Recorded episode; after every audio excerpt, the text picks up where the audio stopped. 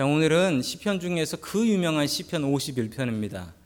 아니 그 유명하다고 해도 한 분도 이게 놀라지 않으시는 눈치세요.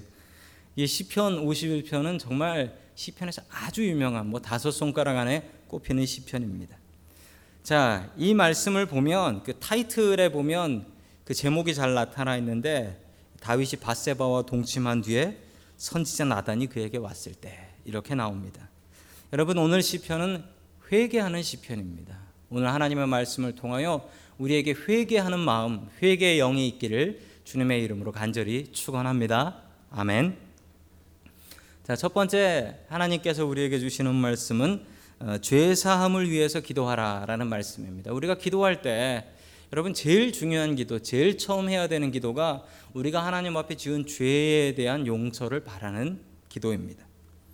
자, 우리 아까 그 시편 51편 1절에는 이렇게 해서 타이틀이 있습니다. 다윗의 시 인도자를 따라 부르는 노래, 노래라는 거죠. 다윗이 바세바와 동침한 후 선지자 나단이 그에게 왔을 때라고 이야기합니다. 여러분들 잘 아시는 얘기죠. 다윗이 이 바세바하고 바람 났습니다. 바람 났고 그래서 아이까지 가지게 되었습니다. 아이를 안 가졌으면 그냥 넘어가려고 했는데 아이를 가졌으니 이거 어떻게 넘어가야 되지 않겠습니까? 왕인데 그것도 믿음 좋은 왕인데 불륜 저질렀다고 애까지 가졌다고 하면 그 어찌 감당할 수 있겠습니까? 그래서 이걸 덮고 넘어가기 위해서 이 바세바의 남편인 외국인 용병 부하였던 우리아를 요압 장군을 시켜서 전쟁터에서 교묘하게 죽이죠. 그리고 시간이 흐릅니다. 바세바는 그 불륜의 아이를 낳습니다. 낳아요. 요압 장군이 누구냐면 다윗의 조카입니다. 자기 자신을 위해서 자기 가문을 위해서라도 이 비밀 요압은 죽을 때까지 지킬 사람입니다. 이제 다 묻어놓고 넘어가는 것 같은데 우리아는 나라를 위해서 목숨을 바친 충신이 된 거고 전투에서 그렇게 장렬하게 사망했으니까 그리고 다윗은 어떻게 되었겠습니까? 그렇게 장렬하게 사망한 외국인 용병 그 용병의 부인이 과부가 됐잖아요. 그 부인을 자기가 데려다가 왕비를 만들어 버렸습니다. 그럼 백성들이 어떻게 생각할까요? 세상에 왕도 왕도 이런 왕이 어디? 속 모르는 백성들은 이럴 거예요. 왕도 왕도 이런 왕이 어딨냐고. 자기 위에 목숨 바친 부하의 그 죽음의 아내를 자기 아내 삼았다고. 여러분 더러운 죄 사람들은 몰랐지만 주님께서는 아십니다. 여러분 분명히 제가 여러분의 죄를 모르고 여러분이 저의 죄를 모릅니다. 그러나 분명한 사실 하나는 제가 여러분에게 죄를 용서할 수 없어요. 여러분이 제 죄를 용서할 수 없어요. 하나님이 중요하신데 여러분 하나님께서는 우리의 죄를 모두 다 알고 계신다라는 사실입니다. 여러분 그게 참 두려운 일입니다. 그게 참 두려운 일이에요. 여러분 지금 회개하면 용서받습니다. 그런데 여러분 지금 우리에겐 용서의 기회가 있습니다. 지금 회개하면 용서받아요. 그런데 여러분 이걸 지금 회개하지 않고 회개하지는 않은 상태에서 죽으면 어떻게 될까요? 여러분 이 죄는 용서받을 수가 없습니다. 용서받을 수가 없어요. 정죄받을 수밖에 없는 죄가 되는 겁니다. 여러분 계속해서 다윗이 자기의 죄에 대해서 이렇게 고백합니다. 5절 말씀 같이 봅니다. 시작. 내가 죄악 중에 출생하였으며 어머니가 죄 중에서 나를 잉태하였나이다. 아멘. 죄 중에서 출생했다라고 이야기합니다. 그 얘기는 다윗에게 죄가 넘친다라는 얘기. 다윗에게 내가 어머니의 뱃속부터 죄를 짓고 태어났습니다. 내가 죄가 넘치는 사람입니다. 여러분 사람들이 하나님 앞에 반역합니다. 오늘 이 다윗이 이야기한 죄가요. 이 원어인 히브리어에 보면 그냥 죄가 아니고 반역죄인 것으로 나옵니다. 즉 하나님께서 나에게 어떻게 해주셨나? 이 여덟 번째 아들이었고 목동이었던 자기를 왕까지 세워 주셨는데 내가 하나님을 반역하고 이런 죄를 짓고 살아가는 거야. 여러분 회개해야 됩니다. 회개해야 되는 이유는 아직 우리에겐 기회가 있기 때문에 여러분 이 죄 묻어놓고 넘어가시면 분명히 하나님 앞에서 부끄러움을 당합니다. 여러분 뻔한 회개하지 마십시오. 뻔한 회개하지 마시고 여러분들의 속에 있는 죄를 하나하나 털어놓으시면서 눈물로 다윗처럼 회개할 수 있는 저와 여러분들 될 수 있기를 주님의 이름으로 간절히 축원합니다. 아멘. 두 번째 하나님께서 우리에게 주시는 말씀은 믿음 회복을 위해서 기도하라. 다윗이 했던 기도가 그거예요. 믿음을 회복시켜 주시옵소서. 이렇게 기도했습니다. 여러분 그 말씀이 7절에 잘 나타나 있는데요. 우리 7절 말씀 같이 봅니다. 시작. 우슬초로 나를 정결케 해 주시오. 내가 깨끗하게 될 것입니다. 나를 씻어 주십시오. 내가 눈보다 더 희게 될 것입니다. 아멘. 자, 우슬초라고 여러분 성경에서 들어는 보셨을 것입니다. 그런데 우리의 성경에는 우슬초가 무엇인지 알려주진 않습니다. 자, 우슬초를 제가 하나 뽑아와서 보여드리면 제일 좋겠는데 아, 그건 못하고 화면에 보여드리겠습니다. 자, 저게 우슬초예요. 저게 우슬초입니다.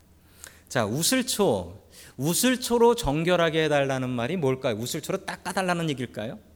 자, 우슬초는 성경에 무엇, 무슨 용도로 사용되냐면 저게 여러분 생긴 것처럼 저렇게 뿌리를 딱 잡고 양의 피를 그릇에 담아서 피를 찍어서 바르는 데 사용합니다. 예, 보시기에도 아, 뭐 액체를 담으면 액체가 잘 묻어 나올 것 같이 생기지 않았습니까?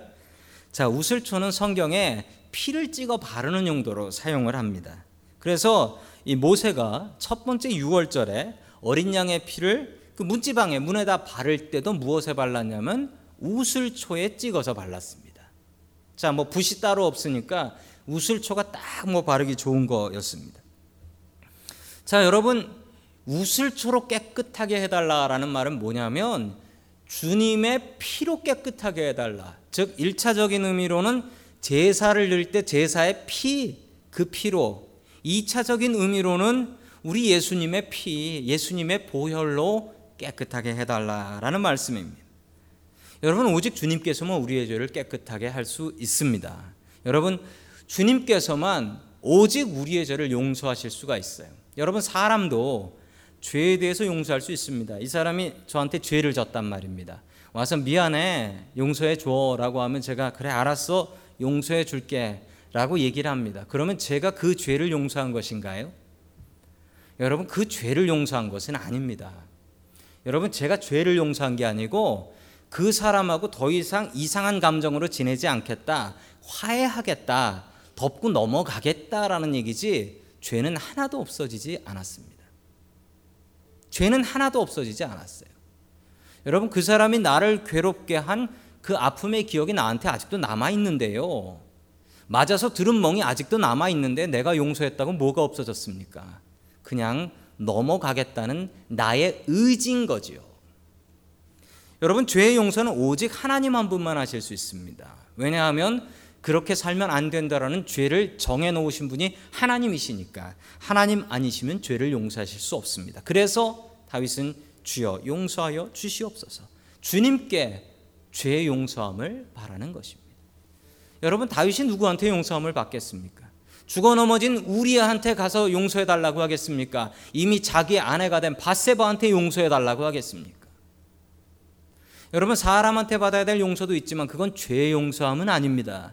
여러분 죄 용서함은 우리가 무슨 죄를 지었든 그 죄는 하나님께 지은 겁니다. 왜냐하면 죄는 하나님께서 정하셨으니까요. 계속해서 12절 말씀 같이 봅니다. 시작. 주님께서 베푸시는 구원의 기쁨을 내게 회복시켜 주시고 내가 지탱할 수 있도록 내게 자발적인 마음을 주십시오. 아멘. 다윗이 먹고 살만했을 때 지은 죄였습니다. 다윗이 먹고 살만해지니 하나님도 안 보이고 하나님도 두렵지 않고 정말 두려운 것은 다윗이 구원의 기쁨을 잃고 살았다라는 사실입니다. 다윗이 이렇게 기도해요. 구원의 기쁨 회복시켜 주옵시고. 아까 불렀던 찬양의 가사죠. 그 구원의 기쁨 회복시켜 주옵시고. 여러분 다윗이 구원의 기쁨을 모르고 왕이 되어서 여러 여자 거느리고 여러 군인 거느리고 그리고 호화로운 궁전에서 사는 이 기쁨에 빠져 살았던 겁니다. 그러니 하나님 안 보여서 죄지었던 거예요. 여러분 다윗이 회개하면서 다시 무릎 꿇는 것은 주여 내가 처음 주님 만났던 그 처음 마음, 그 첫사랑, 그 구원의 기쁨 회복시켜 주옵소서.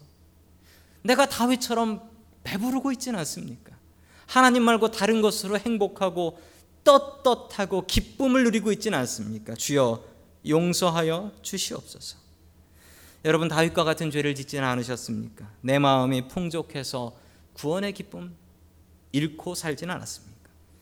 나태한 믿음 생활 하고 살진 않았습니까? 주님 앞에 그 간절한 마음, 그 목동의 그 간절한 마음 사라지고 왕으로서의 뻔뻔한 마음만 남아 있진 않습니까? 여러분, 주님 앞에 기도하십시오. 다윗처럼 기도할 때 주여 그 구원의 기쁨 회복시켜 주십시오. 나에게 부족한 믿음을 회복시켜 주옵소서. 이렇게 기도하는 저와 여러분들 될 수 있기를 주님의 이름으로 간절히 축원합니다. 아멘. 마지막 세 번째로 하나님께서 우리에게 주시는 말씀은 상한 심령으로 기도하라 라는 말씀입니다. 상한 심령으로 기도하라. 우리 16절 말씀 같이 보겠습니다. 시작. 주님은 재물을 반기지 않으시며 내가 번제를 드리더라도 기뻐하지 않으십니다. 아멘. 여러분 주님께서 가난하시면 우리가 주님께 정성을 모아서 주님을 구제 헌금을 해야 됩니다. 여러분 그런데 주님께 헌금하면서 구제 헌금이라고 하는 경우 보셨습니까? 여러분 하나님은 가난하지 않으십니다. 천지를 모두 가지신 하나님께서 뭐 부족한 게 있겠습니까? 여러분 우리가 드리는 헌금은 하나님께 드린다고 하지만 그 필요와 용도는 교회입니다. 교회예요. 하나님은 우리가 드리는 재물이 필요가 없으십니다. 여러분 그렇다면 하나님께서 정말 필요로 하는 것은 무엇일까요? 자, 그 말씀이 17절에 나옵니다. 같이 봅니다. 시작. 주님께 원하시는 재물은 찢겨진 심령입니다. 오 하나님, 주님은 찢겨지고 짓밟힌 마음을 멸시하지 않으십니다. 아멘. 여러분 지난 시간에도 나왔던 똑같은 내용이잖아요. 주님께서는 무슨 마음을 원하신다? 찢겨진 찢겨진 마음을 원하신다. broken heart를 원하신다. 하나님께서는 crushed 된 완전히 으스러진 나의 마음을 원하신다. 여러분 하나님께서 원하시는 것은 여러분의 제물이 아닙니다. 여러분 하나님께서 정말 원하시는 것은 여러분의 마음입니다. 주님 없이는 못 살아라는 그 마음입니다. 다윗이 회개하는 내용이 이겁니다.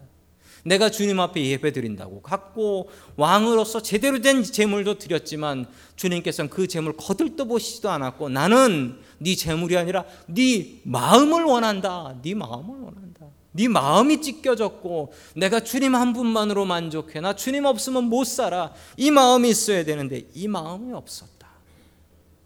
여러분 이 마음을 오늘 가지고 오셨습니까?